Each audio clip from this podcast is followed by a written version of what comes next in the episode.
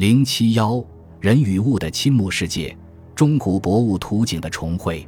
重建中古时代博物学图景的构想虽然很大，但是我们并不是把它作为一个虚浮的理论框架来建设，也没有立即着手从整个知识传统来讨论，而是希望能以个案研究的方式来接近上述理念。本章对吴京做了较为细致的论考，却并没有踏袭传统的农史、饮食文化史或当下较为时髦的物质文化史研究的理路，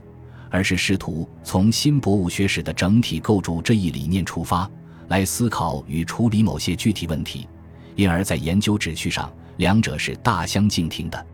最根本的一点，这不是关于物自身的研究，而是希望以具体的物种为线索。追寻物在社会生活和精神文化层面的意义，以及一些值得珍藏的不同文明之间互动的痕迹。因此，尽管在第一部分也涉及吴京的原产地、名称、性状等方面的问题，并且做了考辨，但却并不是真正的恳情所在。我们想要寻找的是吴京在日常生活中的坐标，想要唤醒的是鲜活的历史记忆，而不是一堆知识谱系。于是，我们力图摒弃名物考证式的冷硬姿态，纵深潜入人与物的亲睦世界。因此，本文随之转入对于吴京在医疗、美容、养生上的应用的探讨。在医疗社会史研究蔚然成风、俨然已成为显学的今天，我们不是要追随这一学术潮流，而只是想尽可能地展示它作为一类有用植物在实用价值上的丰富性。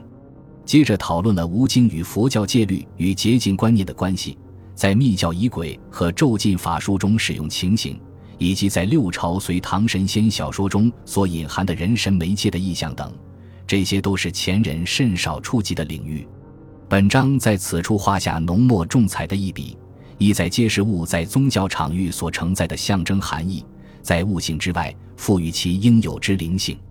然后我们讨论了北史。《吐玉魂传》《经行记》和《南海记归内法传》中关于吴京的记载，不仅是因为这些资料留存稀少而显得珍贵，更主要是由于我们认为这些从中国看世界的记录，在重回中古时代之世界图像上，仍具有不可替代的价值。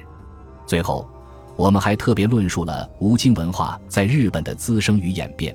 并且试图从礼俗和法治的角度进行一些解析。大航海时代以前的物种的起源与传播，及其与人类文明历史进程之间的关系是非常有意思的课题。近年关于这一方面的力作有哥伦布之前跨越海洋的航行的生物学证据译文，以及丰富文献与考古资料，论证就大陆与新大陆之间的接触和交流远远早于15世纪，很多被认为是发现新大陆才传来的物种。早在公元四世纪以前，就可以在中文文献或中国、印度、埃及的考古遗址中找到证据。同样，